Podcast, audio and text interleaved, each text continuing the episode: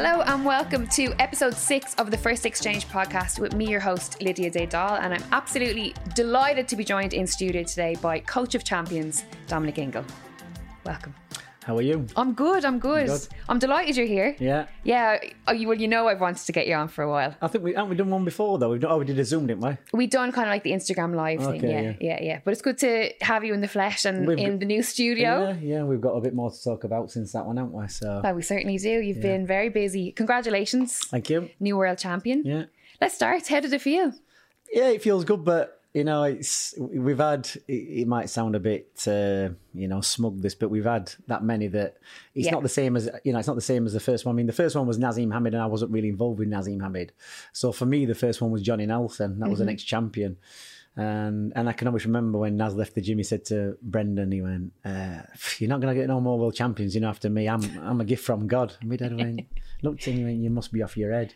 He says there'll be loads of world champions, and he went, "Who?" And he went, "Johnny Nelson." He went, "Brendan." And he, he actually said to me, brother, went, "John, you're going to have to have a word with your dad. He's Johnny's never going to be a world champion. He's already lost two world title fights. He's mm. got no chance." And I John went, "Well, we'll see, won't we?" And he did. And from that point, when you know the formula and you know what's required, mm-hmm. it's it's a case of getting the right candidate who, who you know can you can take on that journey because they all get the same training. Yeah. Uh, But it's you know what makes it the difference is the individual how they apply themselves to that system. Mm-hmm. So you get thousands coming in. You know they must have had thousands in that uh, gym coming through. It must you know it must be 50, 60,000 kids, and you think you whittle them down and you get six world champions over 30 years or whatever it is. And you've got to know the system. And it's not changed much, but you've got to get the individual who can follow the plan. And some can stick close to it, some can, you know, nail it to a T. Mm-hmm. And, you know, it's probably testament to Brendan's system, how we set it up, that we don't get handed elite fighters. You know, we mm-hmm. don't come through the GB system. We don't get kids who won ABAs. They, they come from the ground up. They come from 10 years old Yeah. and you develop them. And you know, Kid Galahad had only won one national title. It was only what they call a CYPs, like it's like a boys' club title. He didn't win ABAs. He didn't win a. I think I don't know if 18, 18 might have been senior. I'm not sure. I think he were eighteen when he did it. And on the back of that, he's gone all the way to become, you know, uh, an IBF world champion, which is probably the most legitimate belt because you've got to fight your mandatories. You've got to go through the rankings. You can't just get placed. You're not hanging around like with the WBA, WBC. Um, yeah. You know, you get your position. It don't matter who the champion is. You've got to fight the next one in line. So it, it, it's probably the most legit, legitimate belt. And that system, you know, it's brought through uh, Johnny Nelson, Junior Witter, another one who never really won, probably won one national title. Kel Brook, he was a very good junior, never boxed senior. Um, and obviously Kid Galahad. So you bring them through that system, and it's a long, long journey. And for me, it's been going on since I was 27 years old. That's 27 years ago. That's how long I've been at it. And in that time frame, you know, Naz was already world champion. It was Johnny, Junior, Kel, Barry. Um, obviously, we've had other fighters Yeah. come through. Billy Joe Saunders, Nicola Adams, um, you know, who were who were trained by other people and became world champions. But the homegrown ones are the, you know, the ones that we brought through from scratch. in terms of the system, you know, it's a very famous system. The Ingle Gym as a whole, uh, with its legacy, is you know it's built into boxing. You you can't know about boxing and not know about the Ingle Gym, about yourself, about Brendan. That system that's in place. How did it formulate? You know, is it built on failures? Is it built on uh, trial and error? Is it built on you know one person like Naz will say, you know, going ahead with it and then sitting back and going, right, this is the formulation that we need to take? Or how did this kind of iconic gym get its um, legacy, I suppose? Well, all the things you've mentioned, it does come from trial and error. It did come from making mistakes. It did come from fighters who came into the gym. It came from all those things. But the basic system uh, was was implemented by Brendan, who was trained over in Ireland. All his fam, all his his family, his brothers were fighters. Um, his dad was actually a pigeon fancier. He wasn't really into boxing, but they had some other guy training him. And when he came over to England, he- he had a little book with things in the blows, you know, some, so much, so many rounds of footwork. and then he got hold of a building and started building it from there. And just by observation, because he was dyslexic. So he had to do things by vision and, and what worked and gauging people. And, you know, we've got the lines in the gym. Uh, which have been down for years, and that's a patented system now. It's been copyrighted, and you know, the colours in it. It worked for Brendan, who was dyslexic, and probably, uh, you know, he probably had other uh, spectrums, learning uh, difficulties, and dyspraxia maybe. And they saw they, they, they work better on colours and sounds Yeah. and stuff like that. He was into music rhythm of music colours. So they're all the lines were painted different colours. And you, what you found is the kids who came into the gym with ocd or dyslexia or attention deficit disorder or whatever these naughty kids had Yeah. come in and for two hours of a day they'd be normal because they'd have something to focus on barry was like hyperactive when he came to the gym you'd have to you know two hours a day an hour in the morning, two hours at night, and then he'd probably be calm. And if he didn't train, he was a nightmare when he was a kid. So the story is that when Barry came in, Brendan, he came in middle of the morning. Brendan said, "Do your footwork. I'll be Yeah. back." And he had him. He was there for three hours doing the footwork. He never stopped. Mm. But most kids would do ten minutes, think, "Well, he's not coming back," and do one. Yeah. You know what I mean? But Brendan kept popping back every now and again. And he said, Barry, every time I came in, we're still doing the thing, doing the lines. And that's when you've got a kid like that, you know Yeah. that whatever you tell them, it's gospel. They're going to do it. They're just going to carry on doing it till, till you say stop. And that's what you need as a fighter. You don't you don't need somebody thinking, well, I've done that for ten minutes. What's next? You've mm-hmm. got to master it. And even now, the first thing that he does when he walks in the gym is he'll do four, six rounds of footwork, shadow shadow boxing footwork. It's just the the, the mm-hmm. start of the routine. It never leaves you.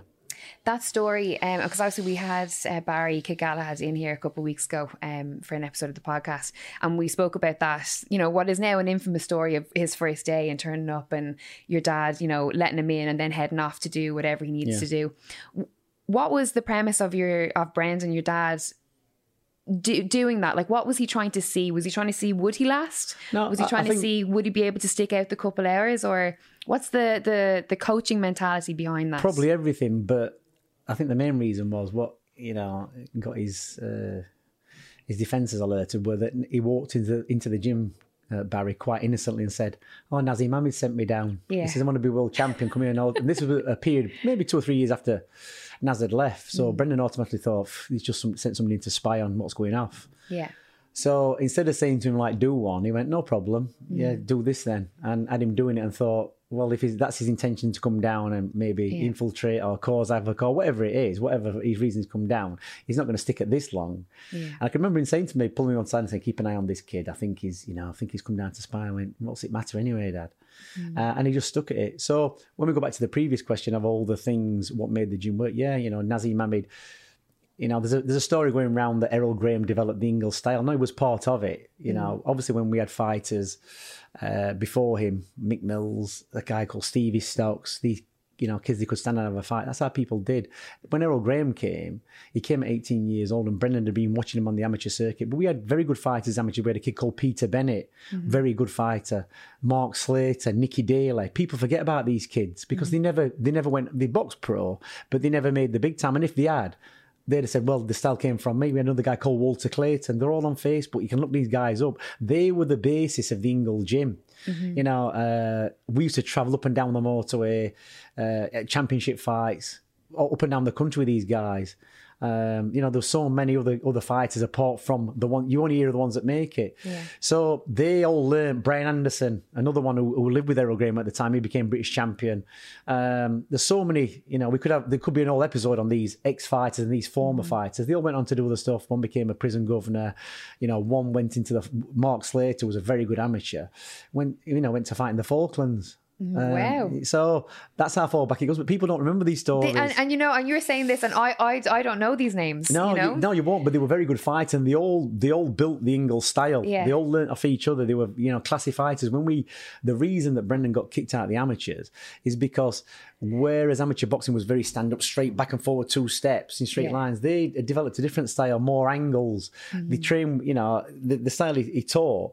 Brendan look at and think, well, that's that guy static in straight lines. Let's get angles. So when he started getting good and his kids started winning championships, mm. people just get jealous Yeah. because everybody's doing the same thing. They're all in the ABA coaching handbook at the time, and mm-hmm. they're all training the kids the same way. Keep your hands up. Don't drop your hands. Keep your hands. And Brendan said, drop your hands. Do this. You mm. know, do your footwork. Step side to side. You can't do that. Yeah. So when that cut- started beating, you know, uh, the the traditional system, everybody starts questioning what they're doing wrong because when them guys were boxing each other, fine. Yeah, But then when they get somebody totally coming in and doing something different and they're beating them guys, they can't quite get their head around it and it kind of undermines what they've been doing for all these years. Yeah. So now we go back 30 years to um, body sparring. You know, oh, you can't win fights, championship fights. We know head sparring. You can't do this. You can't do that. Well, Brendan was in a in a system when he boxed where guys would be head sparring from Monday to Friday and then fighting on a Saturday night. Mm. So there's a lot of damage involved. So he started a system where it was body sparring. And now, only now, in a lot of places, are they're starting to implement it because of the damage it can because mm-hmm. There's far more damage caused in uh, in sparring sessions in, in gyms than there is in fights. Mm-hmm. You might, as a top level athlete, you might fight three times a year, 12 rounds. But if you're doing 140 rounds of sparring for Yeah. each fight, it's a, it's like you're having what? It's so many, it's so much damage. So you know that's creates longevity in, in boxing. You look at people like Johnny Nelson, you wouldn't even think he was a boxer. Yeah. Even Naseem Hamed to a certain degree, and Naseem Hamed probably in his entire career in the Ingle Gym probably did maybe 20 rounds of open sparring if that and that's from being a kid all the way mm-hmm. up and people say that's impossible for the level he fought at and what he did well it's not really if you know what you're doing Yeah. but so many people don't so um you know the the kid Galahad uh, story Barry when he came into the gym it was purely you know to keep him on his toes and see if he could stick the process because he didn't he didn't box. He, he played Yeah. football. And he told me when he was over in Liverpool he had a guy mentoring him and Barry kept saying I want to be a footballer. I went no no no. And then he, he told the guy he was moving to Sheffield. He said what you want to be is a boxer. Fine you know you get to this gym. He, he went from football to boxing and, and that's where he's become. But it's took a long time, you know, from 13 years old to 31.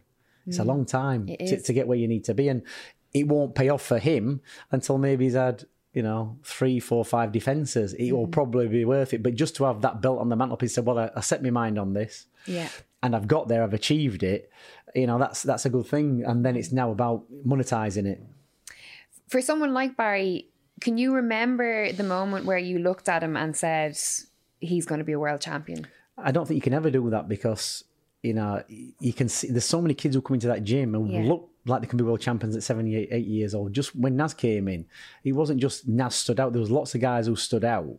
And same when Kel Brook came in you know he was the worst of a, a bunch of five or six kids. They were all very good but he was the worst of them but he stuck at it because his parents brought him down. Same with Naz he only had to walk down the road. There was 15 uh, not 15 there was a, I don't know nine in his family I think. So for him to come to the gym and have attention off the gym or Brendan in particular, whereas his attention from his parents was diluted. Yeah. It's fantastic. So he obviously he's going to spend uh, time in a place where he's getting, oh, this is Naseem Hamed, he's, he's sparring Herrol Graham. And there's mm. pictures of Herrol Graham sparring with Naz.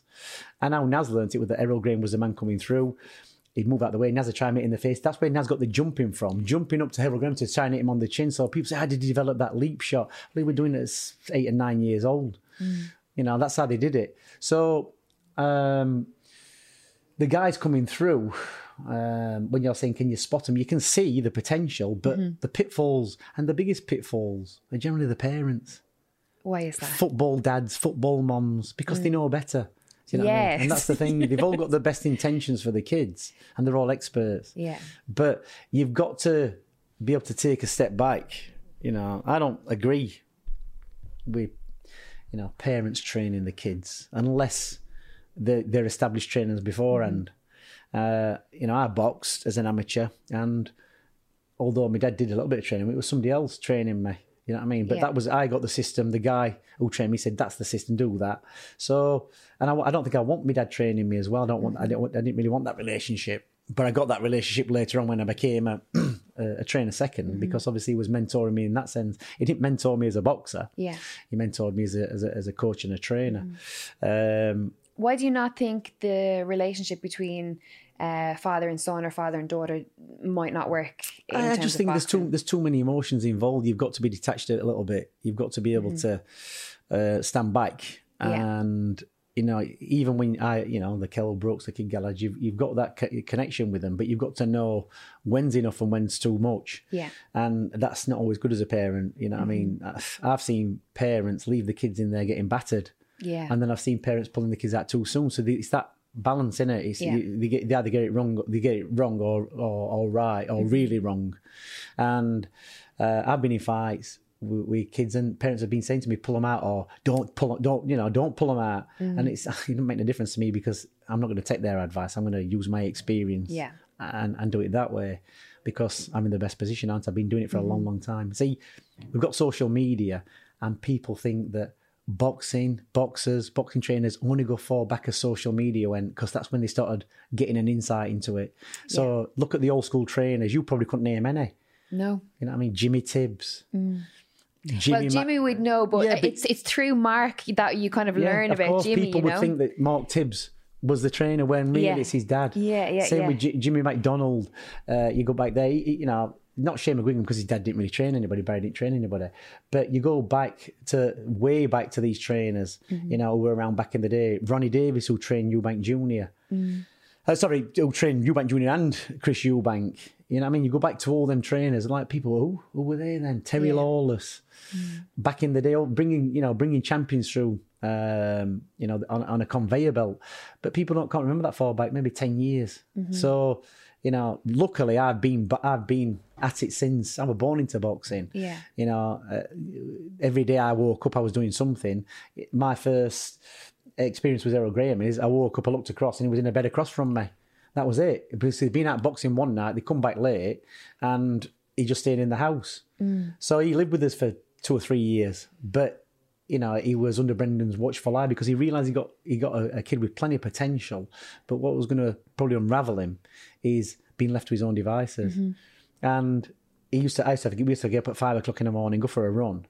And this is uh, in the times when you had to weigh on the day for a fight. So if you were a championship fight, you would weigh in at 12 o'clock Yeah. that day and you'd fight 10 o'clock that night. That's how it worked.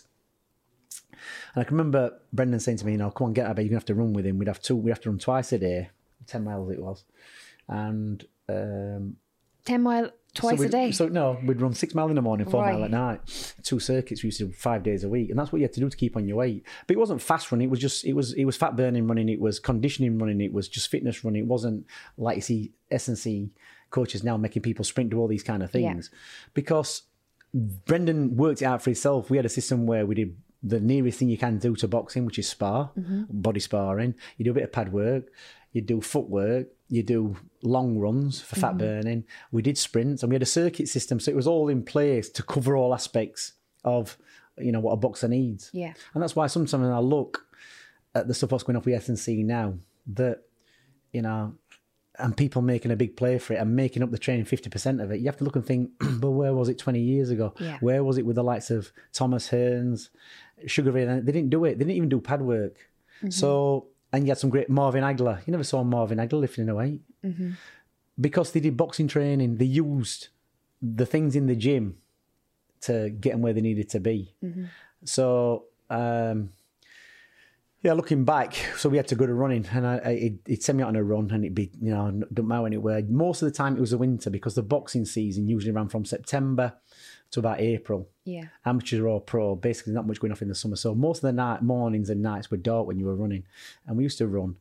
And I used to one day I got up, I said to Brendan, you know, my dad, why am I having to run with him? You know, it's like he can do it on himself. I think at the, he's, he's, eight, he's in fact it was his birthday yesterday. Herrol. He was sixty two, and he was eight years older than me. so when he was twenty, I was about twelve. So I had to go running with him.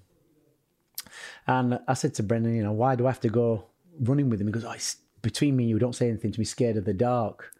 I thought it's a bit strange. So we're in bed, and he'd always make me get out. Of, he'd always make me turn the light off when I mm. get into bed. I says, "That's why he makes you turn the light off." So I'm laying in bed one night. I said to him, "Why do you always make me turn the light off?" He goes, "Because I don't want to get in and out of bed." He says, "You can do it." I says, "Are you scared at dark?" He went, "No." I went, "Are you sure?" He went, "Yeah." I said, "I don't believe you." He said, "I'm not scared at dark." So we did a few more runs, and I said to him, "Dad, he's not scared at dark." He says, "Yeah, he is." So one night I says, "You switch light off." He went, "All right then." So he switched the light off, and I, I then realised he weren't scared at dark. So I said to me, "Dad, why have you why have you told me scared at dark?" He went, "Listen," he goes, "You've got to go running with him to make sure he does the run." He mm-hmm. says, "And if I tell you, is that's for that reason, you're not going to do it. Yeah. But you think it's funny because you're a kid and he's older than you and he's scared of the dark, so you can keep an eye on what he does. Yeah. Because we didn't have heart rate monitors, we didn't have tracking devices. Mm-hmm. But my dad needed to know he was too old to do the running, but he needs somebody with him to make Yeah. sure that he did the runs, and he did do the runs. He was mm-hmm. very competitive. People used to think it was called bomber because, you know, he bombed people out. He didn't because Yeah. he could he could run. So that's what we used to do. We used to run twice a day, and um, and that was a tracking device back in them days. Every there was always somebody watching him. If it was Brendan in the gym, uh, my mother in the house who Mm-hmm. fed him and us training him. So there was somebody keeping a, a tabs on him all the time. Couldn't really escape anywhere. So you had to, you had to keep, keep him locked down. And that's how, how it works with fighters sometimes because most of them, you let them out the site for two minutes, you don't know what they're doing. Once Yeah. they leave the gym, you don't know what they're doing. And you need to know what they're doing because when they're in a tough fight, you need to know that they've done the weight right, they've done the training right, they've done Yeah. the rest right. And they can be telling you all these things, mm-hmm. but once they leave the gym, you don't know what they're doing unless you've got them on a training camp and locked down. Mm-hmm. They're uh, the athlete is a very uh, interesting character. Sorry? It's an and the athlete is an interesting character. You know when Yeah. you um The athlete, the athlete. I'm- Yeah. I'm, actually thinking what I'm actually saying. the athlete. It's like I talk to my kids. sorry, my apologies. I get my I- when I- translator. When I talk to my kids, we, we do a bit of a, you know, because we, we have to talk about my dad. And Yeah. We, we do one when we go one, two, three. and and that's the thing, and they start laughing. And that's, and I say, I does granddad say three, and they go tree. I said, but what does he call the tree? And they say tree. You know what I mean? So we have a bit of a laughing joke. So sometimes when you listen to him, it's like, oh, what, what, what are you saying? But well, on. I have been told that you know working you know in TV or media that I have to yeah. start getting rid of my trees. Yeah. My my three hundred and my my trees. But uh, a lot of people find that very funny. You know, people say, "What time is it?" At like ten to three. 10 to 3 and 10 to yeah, 3. we uh, uh, just on that same subject I was off to America one time with Jason Quigley and And he's got an interesting accent as well, right? Can't quite make it out. And I, I said to him, "Are you actually from? You know, obviously where he's from. I believe he's on the border of, of Northern Ireland, so it's very very yeah. strong." Um, and we got to the check-in, and he said some. He, he he spoke to the lady behind the counter about his tickets, and she like just looked puzzled, and he said it again, and she looked at me, and I went, "Jason, she don't understand you." So I said it. She goes, "Yeah, I don't understand you." so he, he, looked. "What do you mean you don't understand me?" So it's you know he, he could he couldn't quite understand why she was looking puzzled. Um, so yeah, we've had that a few times, but yeah, the athlete is a very interesting person. Yeah, yeah, the mind. If, it the the mind of the athlete or the mind of the fighter. I, for me personally, it's it's my most uh, fascinating area. It's on trying to understand the the person that has put themselves in the position to want to be the best in their particular fields, you know, and it's a, probably a fascination with, you know, people who want to be the best and who strive to be the best and who end up being the best. And what does it take to get there? Especially in terms of being a fighter or, or being, you know, an elite level fighter, in that what is it inside them that will drive them to want to be the best? usually usually it's an insecurity thing that the the you know the, the good fighters tend to be kids who um, you'll not get a kid who's good at school being a boxer. Mm. You know, back in the day we had a guy called Nicky Piper, and he was always the thing about him is always always got a, a university degree or something like that. Yeah. And there's there all been fighters in the past who've been educated, but you tend to find that you know certain people are cut out for certain things, Mm. and all the good fighters we've had, it's they've been, you know, um, to quote a promoter Frank Maloney, they've got to have a screw loose, and that's not a bad thing. It's just they just look at things a bit of a different way, and uh, they've got the will to win. And don't forget, as a fighter, you've just got to beat the guy in front of you. Now that might sound like well, just the guy in front of you, but you've got a marker. You can physically gauge somebody up and down, mm-hmm. work them out, realize where you can make them crack, and it's that kind. It's really it's like a game of chess with elite level fighters anyway, and watching behavior of fighters, and basically just don't like don't like losing at anything. You know, Nazi, That's the bit. That's, the it. They bit. don't like, the, to, they, the they want to don't be- like losing. They don't yeah. like losing whatever it is. You know, Nazi Man was a very good boxer. Mm. He, he used to pal up with the snooker players back in the day. Stephen Hendry. He used to play them at snooker. He, he- you know, everything he put his hand to, he wanted to be the best at. Yeah. And if if you beat him, he'd keep you on that table or whatever else you were doing until he beat you. Yeah. And I always remember one time I was training with him. We were we were staying in his house when he got this big house in Sheffield, and we went running. He didn't he didn't like running, but he had to run for this fight because he had to lose weight. But he never ran um, for most of his fights. Only probably towards the back end of his career when I got involved with him, and. We're running up this hill and he starts picking up the pace. So I just got in front of him and a bus came past with everybody packed. You know, this bus came past, it was packed and everybody's looking down and he's, he's behind me, he's going, Dominic, get behind me. Everybody on bus is looking. I went, no, you get in front of me. No, you need to run behind me. I went, no, you get in front of me if you want to be in front. You You know what I mean? So he'd edge up, I'd let him get behind, behind me, and I keep it, and then he tried to go past me, and I just picked the pace up, and it, it, it uh, frustrated him. Mm-hmm. And he was concerned about people on the bus thinking somebody's beating him at running. Yes. And then for the last 50 metres, he tried to out sprint me, but I was a very good runner, and he couldn't. Mm.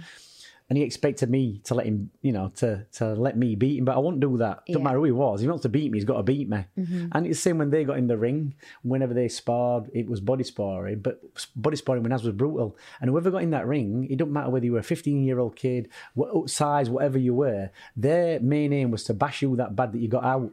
But it's Yeah. only body sparring, so you could never say, well, he, you know, he, he was taking the piss, hitting me in the face. He Yeah. didn't.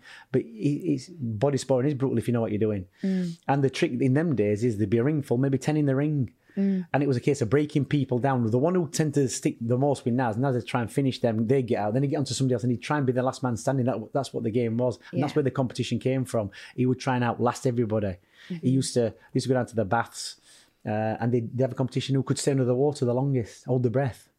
You know what I mean? All that, eh, whatever, chucking coins, flipping coins. It was so competitive. And when that competitiveness leaves them is when they've had enough. Yeah. And basically, when you talk to Naz about the Barrera, he says, I just lost interest. You know, I, it become it, it wasn't fun anymore. It was hard work. Mm. And, you know, he had, he had one more fight after that and it was shocking. You would look Yeah. at him and think, how's he ever been a world champion? Mm. And it's, eh, it's when that desire, you know, that desire goes. Mm. oh, it's so it's so interesting that you know if you're looking at the context of life, we'll say as the person, that version of Naz or that that person who's saying get behind me or being that competitive may not be the most pleasant person to be around in terms of like human to human, but in the context of needing to be like that to be the best, you have to be. You have to be that way. You have to believe that you know you're the best thing since sliced bread, and nobody, and they do in their Yeah. Mm. own mind. They they they think they walk on water, and So you- how is that in the context of the gym? Then how do you, as the coach, navigate all these guys it's just or it's, it's- girls It's, ego, that it? It's ego. At the end of Yeah. the day, and you've got to know how to manage ego. And and there's times, um, you know, people you get a lot in boxing where you'll hear somebody saying, "Yeah, they need putting in the place," but that's Mm. not really what you need to do. You know, it's like I've I've had kids come to my gym sparring. And train us afterwards, oh yeah, he needed that, he needed to put in his place. But no, they don't actually, because mm. it's that belief that you know, that total belief that nobody's better than them. And that's the thing with Naz. We never got into fights with Naz when we, when we took him out for fights thinking we would get beat mm. because you just knew how he was. You never worried about thinking, oh, he's going to get beat. The only time you, you had your doubts is when he boxed Kevin Kelly because he got Yeah. put down a few times. But even getting put down, you never saw Naz once. Mm-hmm. Think so you never saw a look on his face thinking I'm in too deep here. I'm going to get beat. He was like, all right, then you've had me. Yeah, good, no problem. And I think he mm. went down maybe twice before Naz clipped him.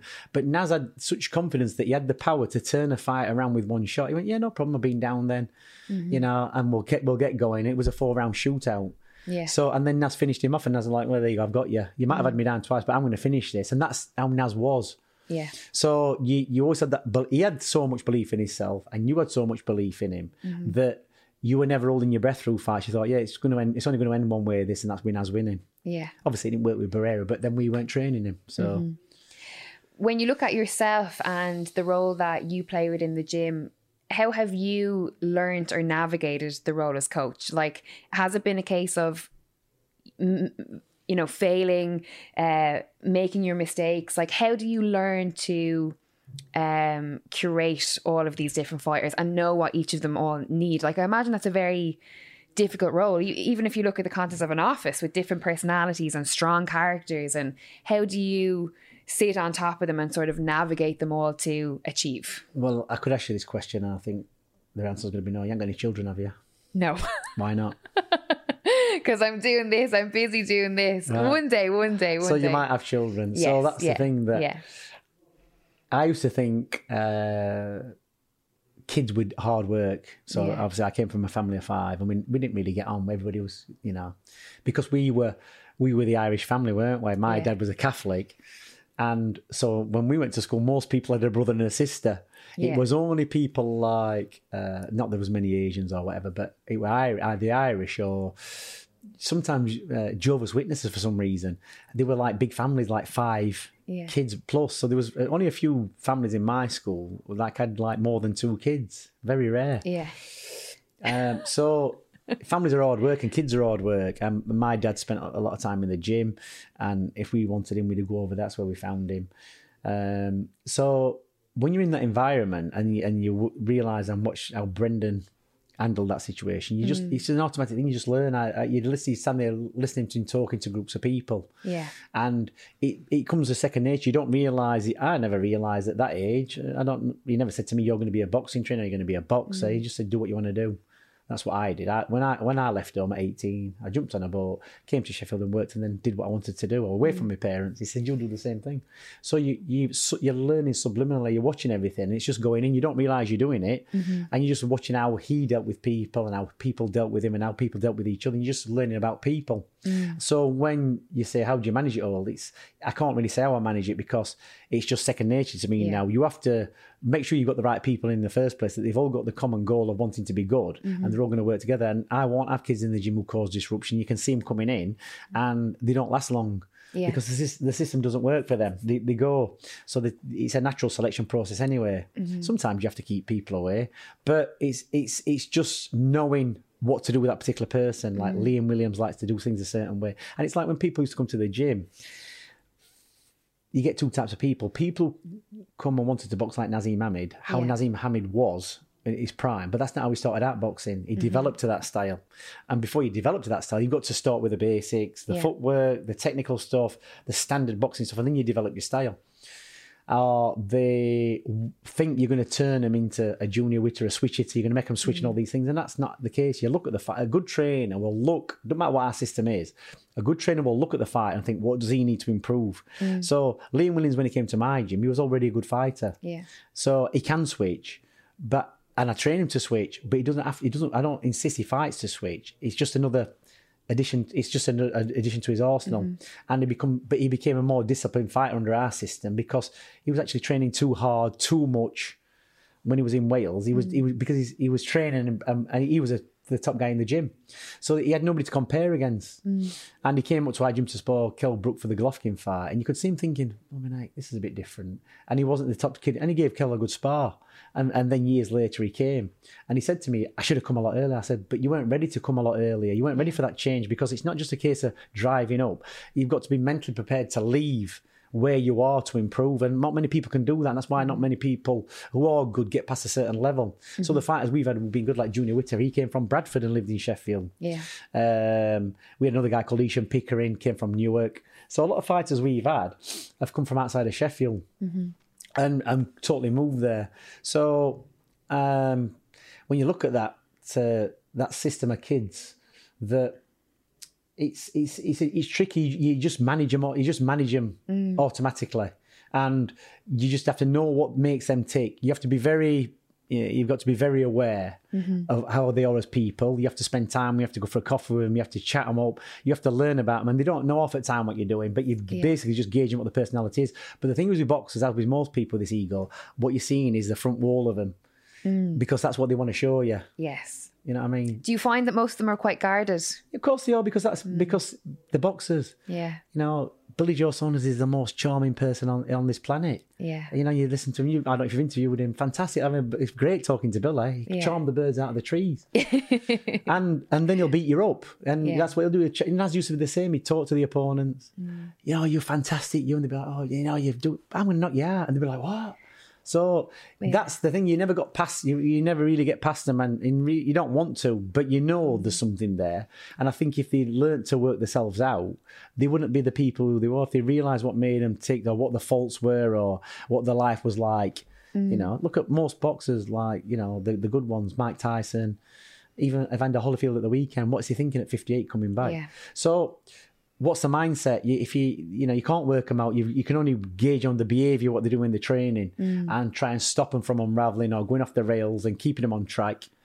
And it's it- it's guiding, it- it's controlling that aggression, the determination, their ego, and just manipulating it so they keep on the just between the rails while they've got the career. Yeah. And most fighters after they finish, if they're smart, you look at people like Anthony Crolla's going into training great. Ricky, who's obviously Yeah. had his problems, he's, he trains people. He- They've got to have something to focus on because the ones who don't, they go to the wall because they've been told what to do every day. They've had a system. It's easy, but when they have to get up and think for themselves, it can be difficult. So you know, after boxing, uh, with, with boxers, you, they've got to. It's, it's, it's, it's a bit precarious, really. Uh, a lot of them do fall by the wayside in, in a bad way. So they've got to have something in place for when the career finishes to take up Mm-hmm. that space and time what they were using, you know, for remaining focused and disciplined.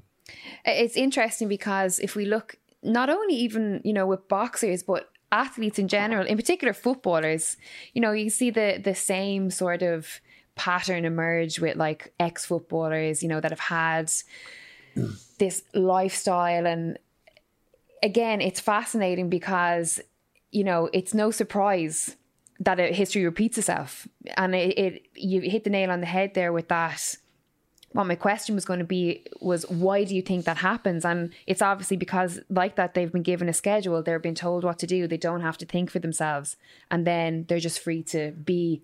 And they have all this money and success and power and and different things like that. Um and i imagine that changes a person Uh, yeah, it does, but I think you've got to understand that you know footballers from an early age, boxers from an early age, even in music with bands, you have a, a tour manager or a road manager, whatever. You've got the talent, you know what you're doing, but there's got to be somebody to guide you. You know, there's always nobody wakes up a fantastic boxer, footballer, musician. They, they've got something. People we experience guide them and mold them. I can always remember Naseem Hamed's uh, business manager was his brother at the time, Riath, saying to me, Dad, you've brainwashed our Naz. He went, Yeah, I have. Yeah, from seven years old, when I sit down and think what you've done, you've brainwashed him. Went, Yeah, because I brainwashed him to be a world champion and make millions. That's what he want. That's what it is. what did he mean you've brainwashed him like uh, to, to think a certain way Yeah, of course, of course he did. Because because he used to say to Naz, he used to take Naz around at seven years old when he'd been boxing a year, well, seven, eight years old, and say, everybody's going to be world champion, this kid. And like, that's fantastic. So he'd take him all around the boxing shows. Naz was in world, he was in changing rooms for world title fights when he was 10 and 11 years old. Mm. So when you when I first boxed amateur, all right, I'd done that anyway, but a lot of kids, the first experience they have, they walk in the gym, they train, they have a fight mm. but they don't know where it's going to go. This they don't know what the end end route is. I went to school. I played football. I was quite good at football, and I just my school football, Sunday league football. That was it. I didn't think, oh, well, what do you do now? Do you go to like uh, county team? Do you do this? Do you get trials? No, Because my dad weren't interested in football. yeah So there was nobody to guide me. Not that I would have been a footballer anyway, but I was good at most things. I was quite sporty in all ways because I was fit. But it was staring me in the face what I should have done. I should have been into boxing at some point because I was brought up around it. yeah And um, so I've actually lost my point now. What were we talking about? Oh, we're talking about the the athlete that's guided Right, for so, yeah, long, so and then so- afterwards so- you're just so, like so from an early age, from an early devices. age, they've got somebody telling them every day, Yeah, eat this, do this, run, body about. You've got somebody. You don't have to think for themselves. All you've got to do is go in and perform. Win, right? You've done your bit. You've won. Yeah. Mm. You've won. Start back again. So then, when a camp finishes, there's nobody telling them what to do. All that system and what's in place. It's like kids going to school. Mm. You, you accept you have to get up at eight o'clock. You go to school. You, you learn. You come home. You have your tea. You do your own work. Mm. You watch TV. You've got a system in place. Then I can remember leaving school and thinking, it's like somebody's put me on this high board here and told me to jump, and I don't actually know what I'm going to do now because Yeah. that's what I thought. But Yeah. I, I didn't realize. I thought, well, like I, well, I ain't got to, you know. I Mm-hmm. left school and I finished my paper round on a Friday, and I was working on a Monday yeah, in in in, in a relative's uh, factory. And it was just a temporary thing, what lasted a year. And I just that made me made me mind up. I didn't want to work. I didn't want to have that kind of job. But I can remember being there thinking, well, if that's it now, I've done all this. What am I going to do? Because I didn't plan to go to university. I didn't plan any of these things. I Just thought, well, I'll just I'll just freewheel it.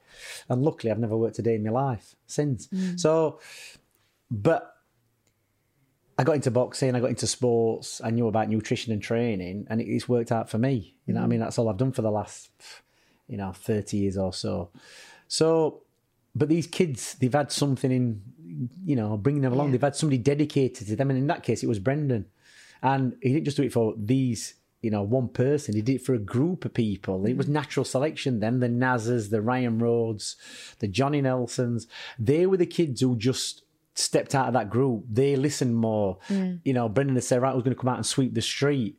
Most kids would think, I'm not doing that, and they'd be off. Mm. And you'd have of 10, 10, 15 kids, three would hang about and he'd be sweeping, but they'd hang around because they'd be sweeping the streets, and then Brendan would be talking to them and they'd be educating themselves. yeah, And then he said to Johnny Nelson, get up and sing a song, get up and tell a story. And I was he'd be like, oh, Brendan. Mm. Embarrassed, but look what's he doing? He's on TV. And he mm-hmm. had no formal training, mm-hmm. but because I would never have the confidence to stand up and do that. Yeah. But I started doing it in front of kids. And he says, and I got found my confidence. So Brendan kind of extracted like a magnet. The people Mm. stuck to him, and the ones who saw no sense in it or no value in it just went off and did their own thing. Yeah. And they didn't. We've never had a kid in this in our gym who a didn't lis- listen to Brendan 100 percent and didn't train properly. Mm. They've been the champions. We've had plenty of done it who haven't. You know, achieved that, but we've never had anybody who went totally wrong way and became a champion. It doesn't happen. Mm. You know, you, you've got to follow the system and to get the success. So keep them on the rails, show them the guidelines. But all of a sudden, then when the fame and the money disappears, everybody steps back, and this kid start there. Well, look, yesterday, Mm. how was this? Yes. You know, when Kell Brook got beat by, I think it was Errol Spence, he went, my phone went from pinging, pinging, pinging, pinging when I was winning, when I beat Sean Porter, Mm. thousands of people, people I've never heard of, numbers what were coming up, what I didn't have no names attached to. He says, and when I got beat, he goes, I can count on one hand how many people message me. He Mm. says, everybody loves a winner. He says, that's the reality of it. You know, Like who's ringing? Who's ringing Kel Brook? It, it- you know, like because they all say this. You know, um, as soon as you lose, Ant Crolla said it last week. When as soon as you lose, the phone stops ringing. Yeah. And it's like, who was ringing in the first place? Yeah, like, but- who's uh, ringing but- Kel Brook? But, you know, but, the thing is, you have, you have your, your group of friends, Yeah. and then you'll have somebody who's the, these hangers people- on. Yeah, the hangers on. The people they all get the fame touches. My dad used to say, you Mm. get all these people. Have you got his number? You got, and you know, people. I get the same when you know people message me. Oh, thanks, whatever. Yeah. But my dad who said to me, "Look, Dominic, you know, when you're winning, everybody wants to know you, and when you're losing, nobody wants to know. Just treat everybody. Just be the same. It doesn't Mm. Yeah. matter. Don't let it affect you." It's like winning's winning, and losing, just get on. And the, and the thing is, get back into the gym the next day. Why does Kid Galahad? Why was Kid Galahad on a treadmill the day after winning, getting title. getting beat by Josh Warrington in Leeds? Well, because that's what is that's what the system will get back on. Was I've got that was yesterday. What am I doing today? I'm running. Same when he won. Well, he's won. What's he doing that for? He could be like swanning. He, he came in. He had some food. He went to bed. He messaged me and he went uh, at some like half past five. What are you doing? I went, I'm in bed. Ah, I need to get up and do a run. Are you coming down to the gym? So down into hotel or whatever he's doing, he's training again. Mm. Do you know what I mean? It's it's like well, that was yesterday. It's what's happening today, and that's the system. So, you know, people don't get carried away with people. You know, your goal is your goal. Mm-hmm. People are either going to like it or they're not going to like it, and you can't please everybody. And Yeah. there's so many faceless people. It's like this social media thing and mental health, and Mm. you know, responding to people who are having a go at you. So what? The before we had social media, it's, it's school ground stuff. People were talking about. Oh, he said this about you. They've said, Yeah. who cares? it was just happening offline. It just a fun. It's never Yeah. been any different. So. I, I saw a video the other day. Somebody sent it me because it, it, it was supposed to involve a kid who came to our gym, and I looked at it and they were they were fighting, and this kid's on the phone. Somebody's kicking him in the head, and it's disgusting. Putting that on Facebook, kids. Mm. Who's educating these kids? Who's telling you know really they shouldn't have phones in schools? Why are they allowing this? But it's, you can't. It's too PC now. We can't do that. Oh, we can't take the phones off them mm. because parents will come up. But he took his phone off because parents, when I were a kid, if you did something wrong at school, you got a scotch and do what teacher tells you. Now it's like you can't talk to my kid like that. Where's there ever going to be any discipline? Yeah. Do you know what I mean? Where's there going to be any discipline? So that's why we've got all this kind of stuff. That's why we've got mental health issues because people are allowed to get away with it mm. instead of having a system in place saying, no, that's not right. You don't bring your phones into school. There was a time when mobile phones first came out, you had to put them in a locker. You couldn't Yeah. have it till you have it walking into school and walking out, and that was it. Mm-hmm. And now I'm not sending my kids to school if I can't have a phone. It's like Yeah. they don't what they need a phone for. I didn't have a phone. Yeah. We had dial up. Yeah. You know I mean, and I'll, we- I'll see you at seven thirty. That so if we manage to get to that point, why on earth do Yeah. we need all Yeah. this? And it's like at some point it's going to implode in it.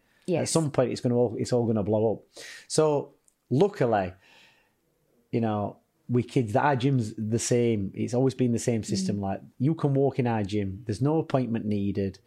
The door's left open most of the time. Maybe I'm going to say this, we're going to get robbed. It's never really locked only at night time. Yeah. But nobody's ever been in and burgled the gym. Mm. You know, people can walk in. Oh, I see social media. Oh, I walked in your gym today. Nobody right. Took a few photos, and you know, it was great to see it. And Mm. I'm off. But that's it. Yeah, we then nick a pair of stinky boxing gloves. Fair enough. There's nothing to steal, Yeah. and people will come in, and that's the way it is because that's how respected the gym is. Do you know what I mean? Mm-hmm. Yeah. People walk in and out. Oh, it's Brendan's gym, Mm-hmm. and that's it. So it's the same. Kids can come in at any level. They can meet Kell Brook, Kid Galahad, Naseem Hamed, whatever it is. It's, where can you do that? You can't walk into into Manchester United or Manchester City or Liverpool and do Yeah. that. And that's it's open access, mm. and that's how the people like Naz came through. Herrol Graham brought him through. Mm. Naseem Hamed motivated Kel and influenced Kel mm-hmm. and, and Kid Galahad. And same, you know, all the way down the line. It's them figures, but somebody's got to piece it all together. and the mm-hmm. person who, who pieced it all together was Brendan. You know, he gave the kids a confidence. So we're talking about Naz. Where did Naz get it from? And brainwashing. We've gone a long way around here.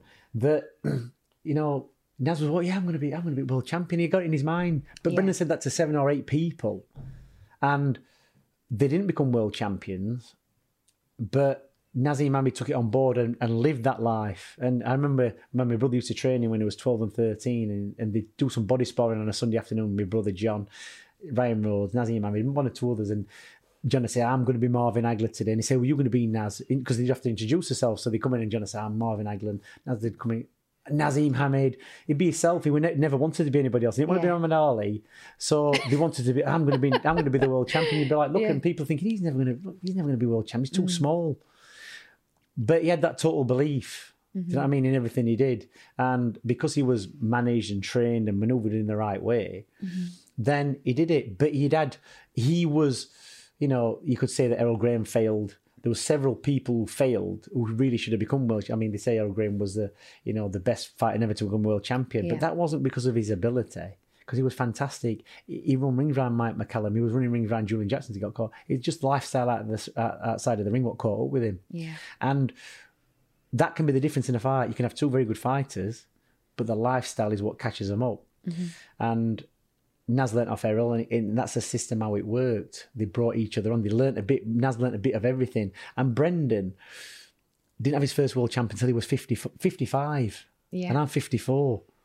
So I'd, I'd hate to think that I got, I'd have to wait to this age. And it's funny because you could you could say, but it's not it's not true. You could say that the one from 13 year old with Kid Galahad, mm. and you brought him all the way through, and you're 54, and that's your first world champion. Well, it is, but. I've worked with so many coming through. Obviously, a lot of Brendan's influence, and I'd never take credit for that because it don't really matter who's who's done it. The thing is, no, there's never going to be another Brendan Ingle. There's never going to be another Naseem Hamed. Mm-hmm. There's never going to be another Herrol Graham. I don't want to be another Brendan Ingle. I'm carrying on a system that Yeah. was given to me to maintain and stick with. And I won't change it to put me on style until there's a little bit things being brought into it to improve it and things taken out. But the basic system that was, you know, 40 years old is the same. Yeah. It's got little bits added on. You know what I mean? And that's about it. But we, the same, it's the same thing.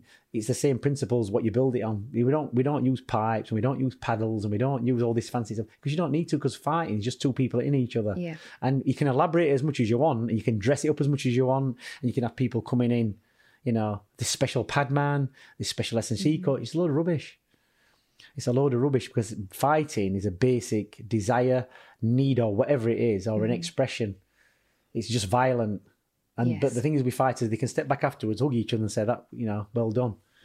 So you know, that's how boxing's evolved in our gym with the fighters, and you know, we've had success over over a long period of time. It's not a fad.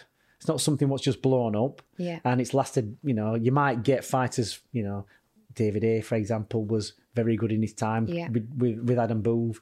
That's probably Adam Booth's best fighter. Um, Ricky, Billy Graham is known for Ricky Hatton. Yeah. You know, that's the best fighter he had. And what a great job, what a great combination they were. Mm-hmm. And he never boxed. Ricky Hatton never boxed as well as he did for Billy Graham because Billy Graham knew, in, knew him inside out. And Yeah. that's what you need. No, even though Mayweather Senior trained him, who was a fantastic, you know, top elite level trainer, he was no good for Ricky Hatton. Yeah. Freddie Roach was a bit of a journeyman as a boxer.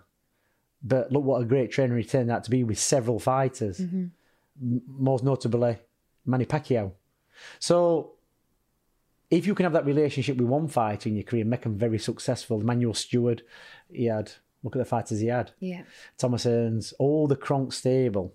Um, he, uh, Lennox Lewis did. A, I can remember Lennox Lewis boxing before he went to Manny Steward. He was all over the place. He was a good fighter, but his, his style was it's just not nice to watch. He didn't really know what he was doing. But Emanuel Steward pulled him in, tidied him up, and made his shots tighter. Gave him an idea what he was doing. He, and he boxed. I, I was a timekeeper for one of his fights in Hull Wow. and he boxed a guy called Steve Garber from Bradford. And I remember looking up at this Lennox Lewis. He was massive. He was, he was, his back was above the ropes. And I was, I think I was 18 at the time. I thought, oh, he's massive, this kid. And this kid came out fronting him up. And Lennox Lewis just lined him up. He was all over the place. And he eventually stopped him. I thought, oh, he's, he's a big guy, but he don't look like, look like he knows what he's doing. Then he went to Emanuel Steward and he just gave him the basics, you know. get your jab working, right Mm. hand slash, right hand, be accurate. And he was very good. He, he, he'd already got it, but he didn't really know what he was doing. He's trying to do a bit of everything until Yeah. Emanuel Steward said, no, just keep it dead simple. And that's where it is. And that's all it takes sometimes with trainers. That's what a good trainer is. Nobody's going to show you a magic combination, Mm-hmm. a special technique, make you super fit. There's no such thing. Mm. It's looking at the guy who you've got in front of you and thinking, how can I improve, make him better? Yeah. Make him better. Don't learn him stuff he can't do. You know, don't learn him to switch. He's not going to be a Naseem Hamed. He's not going to be a Johnny Nelson. He is who he is. Develop him how he needs to be developed. And Liam Williams has not changed from Yeah. what he was. Instead of just having a tear up and a scrap and going in head first, he's just tidied himself up a little bit. Mm-hmm. Look at the the fights. Of, look at you, Chris Crew Eubank Jr. Where he's been. He'll go to Roy Jones. He'll fight a bit like Roy Jones. He'll go with somebody. He'll, he'll fight a bit like him. You don't know what his style is. Yes. You know what I mean? And mm. realistically, for me, when I look, I think, well, he's done all right, but he's not done fantastic. His dad was a fantastic fighter, mm. and he was trained by a, a guy called Ronnie Davies, who never trained anybody apart from him. But he was, you know, he was a fantastic trainer for Chris for Chris Eubank Senior. Mm-hmm. So everybody finds at least one champion if you can. Mm. But being able to replicate it over and over again, Joe Gallagher, he's had good, some good champions over the years. Billy Graham never trained anybody apart from Ricky Hatton, like we said. So it's finding that system what works for you. But then you've got to find the fighter who can work to that system. Yeah. And that's the difficult part. You know what I mean? You can't always find that fighter. So you'll have successes. I've had more failures than successes, but the successes have been big. Yeah. And if I'm having loads of failures and I'm only getting a, you know, I'm getting kids getting beaten British title fights or Commonwealth title fights, yeah, well, my failures are they'll get beaten in a world title fight or they'll win a mm. world title fight. Yeah. You know what I mean? That's where it is. The others, it's just a system on the way through. People do get beat at British level and still go on to be better fighters. They can do that. That's down to them. We've had loads of fighters who've been beat at lower levels and then gone on to, to bigger fights. So, but that's not because of me. That's because they've had to adjust. They've had to adjust something. Now that you've come this far, uh, or this far, and you've seen what you've seen, you've experienced all the experiences that you've had. Could you imagine doing anything else? I can imagine not doing this. I can't imagine doing anything else, but I can think to myself, there's going to be a time when I don't want to do it. Do you think? Yeah. Yeah, because it's Yeah. you know it's like you said we were talking about music and being. Well, I was just going to lead on because, to it. Yeah. because, Because for me to do stuff, I have to be motivated and interested in doing. I, I you know I had a paper around when I was, I think I had a paper around from twelve years old to the day I left school, sixteen, Yeah. and like I went to work in a factory for twelve months, and I just thought, is this what life is? Mm. This is not what I want to do. I'd rather do my own thing and you know stand or fall by it. And i didn't go straight into boxing. You know i spent i spent years in a band playing music going around clubs you know doing that I t- I taught most of the people in the band how to play. And it, it, it financed my lifestyle. I like to train. I didn't really want to go to work. I enjoyed doing that. But i got to a point when i got to about 27 and it's a bit of a watershed age for a lot of people. You look at they call it the twenty seven club. Look at the pop stars. They get to twenty seven. You, Yeah. you, you you're three years away from thirty, mm. and you're seven years away from twenty. You start thinking, where's your life going? So for me, I just remember it, by chance, me, me dad said, "You just have to help us in the gym. We've got so many kids coming through. We can't handle them all." I said, "What?" Turn them away. He went, "No, you can't do that. It's a numbers. You got to get the numbers in." Yeah. And they were, they were kids when Naz was at his height. You get everybody coming to the gym from all over the place. Paul Griffin from Ireland, mm. loads of Irish kids, kids from all over the world turning up, wanting to be trained because they all wanted to be, but they don't understand you can't just turn them into a Naseem Hamed. Yeah. But they want to come to the place and they'll either evolve or they'll fall by the wayside. So I got into boxing and started doing it really begrudgingly doing it mm. because on Saturday nights I was usually Friday, Saturday, Sunday I was out gigging Yeah. and boxing was either Friday or Saturday night. Mm. You know what I mean? Something had to give. Something had to give, and Yeah. obviously I lived at home at the time, and dad says that's what you've got to do. There's no questions asked. He's like, you know, that's where you live, so you're gonna have to do this. So I did it, and at that time there was Brendan who was the main trainer, John who, who, who trained the amateurs and worked with Brendan. And I was like just the kid coming in and just taking all the rest of, you know, organising everybody Yeah. basically. And after time, after time, after time, not that I tried to push myself forward, it's more or less they took a bit of a step back. You know what I mean? And then they send me out. But before I even did, before I even did boxing, you know, at 27, at 18, I was a, a, a Board of Control timekeeper. I did that for two or three years. And one of the fights I did was uh, Barry McGuigan against Jim McDonald in Manchester. Wow. And, you know, I, I did lots of fights.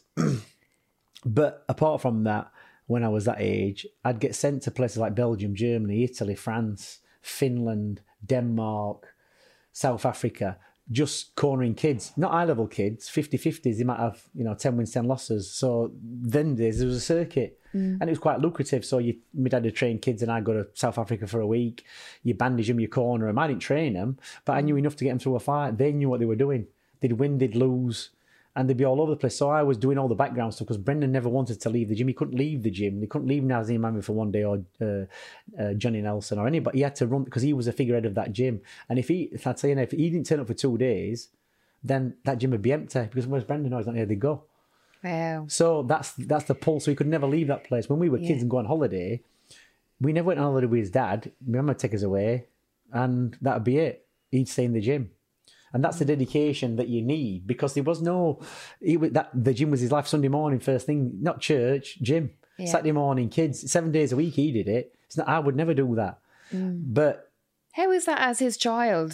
You know, forget be- about it- Dominic Ingle, the boxing coach now, but might- because we only lived across the road, so it were great in one sense because my dad, he, you know, he was across the road and we could get away with more or less anything. yeah, But by the same measure, we'd go in the gym, we'd swing off the bags, we'd get in the ring, we'd watch, we'd sit down watching kids. I never knew how to fight, but I'd watch kids doing hitting each other. Think, all right. So the first time I ever got into trouble at school when I was six or seven, I knew how to hit somebody, even though I'd never done it because I'd seen people doing it. yeah, So it was normal for us. It was normal. It was a normal life. Why would you be different? But you're a bit different because you're thinking, well, there's five of us. They, all my mates have just got two kids. Mm.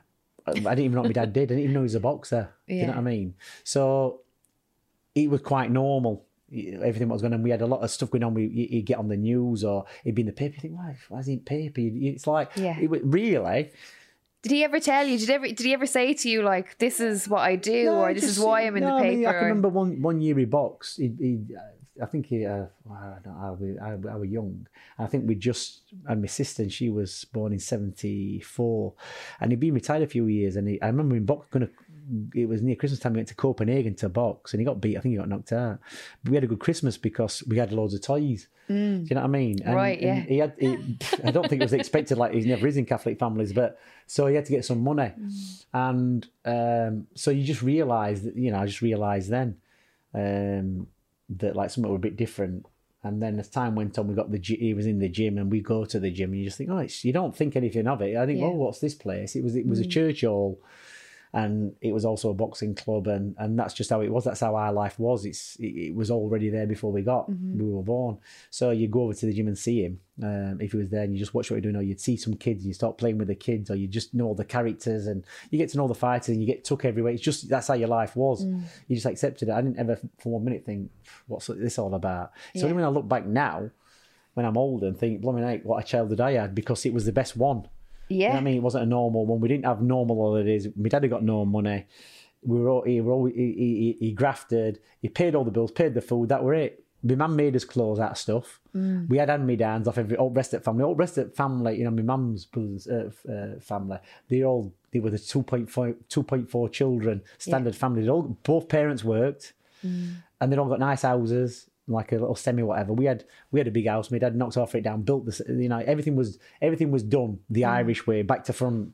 You know what I mean? It's not. He built an house and then he built it back to front yeah, um, and started adding on. So Yeah. it, it was interesting.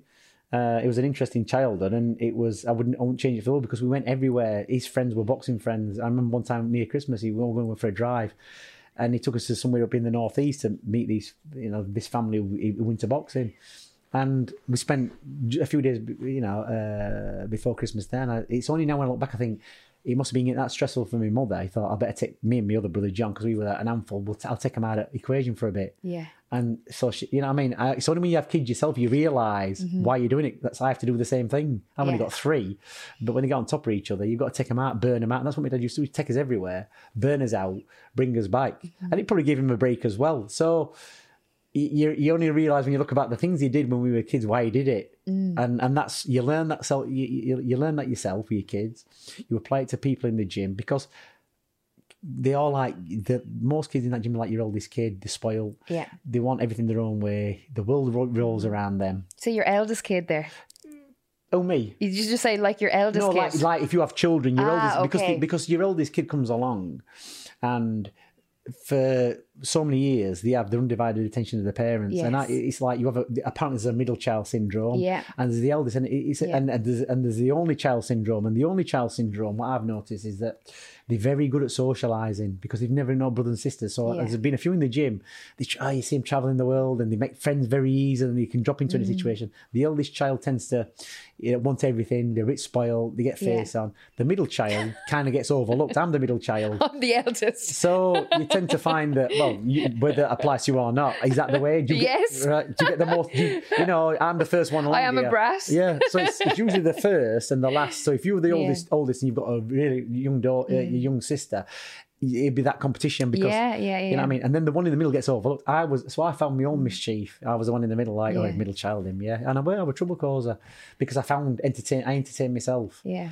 And it's only when you, you get down the line you realise, uh, you know, but, you know, uh, it's it's just the way it is. And Mm. I had to have a lot of attention. I got a lot of attention off my dad. I had to be controlled a lot and uh, explain a lot of stuff because I would fly off.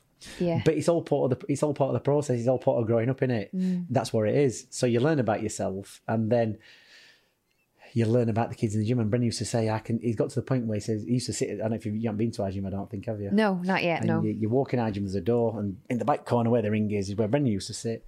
And he said, by the kid time the kid walks through that door and walks to me, I can tell what they're going to be like. Just because there's a lot of roll bags, they might hit the bag, they might look at somebody else, they might whatever. Because you can generally tell mm-hmm. what they're going to do. And he, he'd, he'd watch he'd watch the behaviour, he'd study what they were doing, and half of the time, remember when you were a kid and you think, how does my how does my mum know I've done that? When you you know cleaning Yes. your teeth in the morning, or you're skiving school, or you think, how do they know? Because they've done it all themselves. Yeah. Do you know what I mean? So Yeah. You can't understand why that is because you don't give your parents that much credit. And it's the same with boxers. Brendan would just watch him how they interact with everybody. And he knew when somebody got a bit of a grudge with each other because and they wanted to knock lumps off each other in sport, and he wouldn't do that. He'd put them mm. in with somebody else. And he'd humble them in a different way, not in a bad way, Yeah. but he'd do it different. And by the time they got out, they weren't interested in bashing anybody else up because Yeah. they'd realise what the limitations were. So he'd do it in a crafty. way. We never, we never had punch ups in our gym. Open sports, they never allowed. Even when other kids come from other gyms, it's not allowed. We don't have people getting knocked out. You see this doghouse in Mayweather, and you see this. Well, that's what you've mm. got to do. No, you don't have to do that Yeah. because we've had a lot of success in boxing. We are having that kind of system in our gym. So it's about pairing people up. It's about learning how that person is and what's going to be the best for him, mm-hmm. and not you know getting the stuffing knocked out of him to show, put him in the place or bumping him up that much artificially that when they actually have to go in and do it really, they can't do it. Yeah. You've got to do it in a in a in a, in a way, and it's for me it's second nature, and it doesn't always work. But, but I'm not gonna. I'm, I ain't got a magic wand can go. I'm gonna can turn everybody to a fantastic fighter because my ego's not that big, and nobody can. But there's people out there who think that you can, you can't. Mm-hmm. It's got to be a combination, and usually it's got to be 90, 80 to ninety percent of the fighter doing it, mm-hmm. and it's got to be one hundred percent of the coach paying his attention and saying you're doing that wrong, just slightly do that, Yeah. slightly do this. It doesn't always work, but good fighters will make it work. Wow. Well, we're coming towards the end of our podcast, but I've one last question that I'd like to ask you, and that's I ask it all the time. How would you like to be remembered? Before you ask me that question, I'm going to ask you this one. Have Go I on. actually answered any questions you've asked me? Have I just elaborated on every You've done one? more than that. You've done more than Uh, that. why would I like to be remembered? uh, do you know what? It's not something I think about, to be honest, um, at all. It's it wasn't. Um, you know, I think for my dad, coming from Ireland, big family, to find his fame and fortune, if that's what he did, Absolutely. then that's he achieved what he needed to do. For me, Mm. it's not that because you know I kind of had a what can I say? Um, I had a good upbringing where he was kind of famous and we go to school and everybody knew you were, but not I not for any reason type of thing. Yeah. It was like you know it was just, it was it was a nice place to be as a kid because Herrol Graham at the time was a big fighter. Then you had the Naz. I was a bit older then, but growing up as a kid, he was in the news, he was in papers, he, he ran boxing shows in Sheffield. He was a bit of a somebody, but you don't really pay much attention to it because it's just your dad, innit? It's just mm. what you do. And if I can, I don't know, maybe I'm going to be remembered as the son of Brendan Ingle carried on what he was doing. If I can be remembered as that and did it very well, I'd be happy Yeah. because I'm not here to make it better or be better than. Because I don't think you can be. You can be something different. And I'm not even even going to do it something different because if I were doing it different, I'd be stopping all what I'm doing Mm-hmm. and say, this is my gym and I do it this way now and I train a different style. I don't. I'm Mm. just continuing what he did. And if we can keep doing that and make him what uh make him work what he made work, Mm-hmm. that's that's good enough for me because it's just continuing the legacy in it really. Absolutely. Were you surprised by the outpouring of love when your dad passed? Uh, not really because there were thousands and thousands of people come through that gym and it's upset, it's upset me a bit actually. But uh, yeah.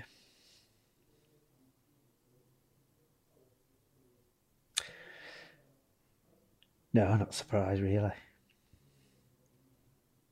because there's been so many and there still is and you know on his anniversary and his birthday you know to especially with social media that's one of the beautiful elements of it is that we get to see time and time again how special he was and the impact that he made Yeah, I think he's just a one-off, weren't he? yeah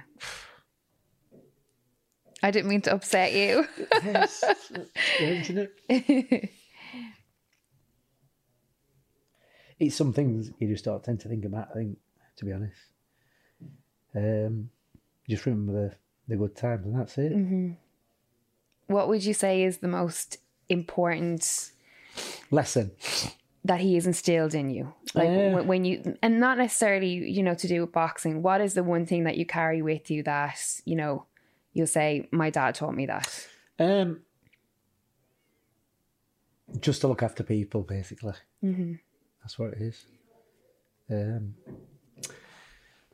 in boxing, it's it's easy to abuse people, and you've got to look at them as your own kids, really, and that's it. So, yeah, you got a good question there, didn't you?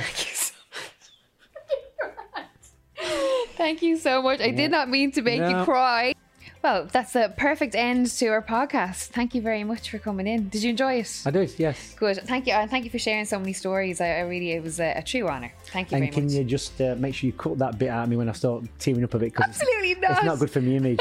I like to walk around thinking that yeah, I'm the hardest man on the planet and I'm, I'm unbreakable. No, it was a perfect touch. It showed all your different elements, so it was good. But thank you so much for coming in. I No really do appreciate it. Dominic Ingle for the First Exchange podcast.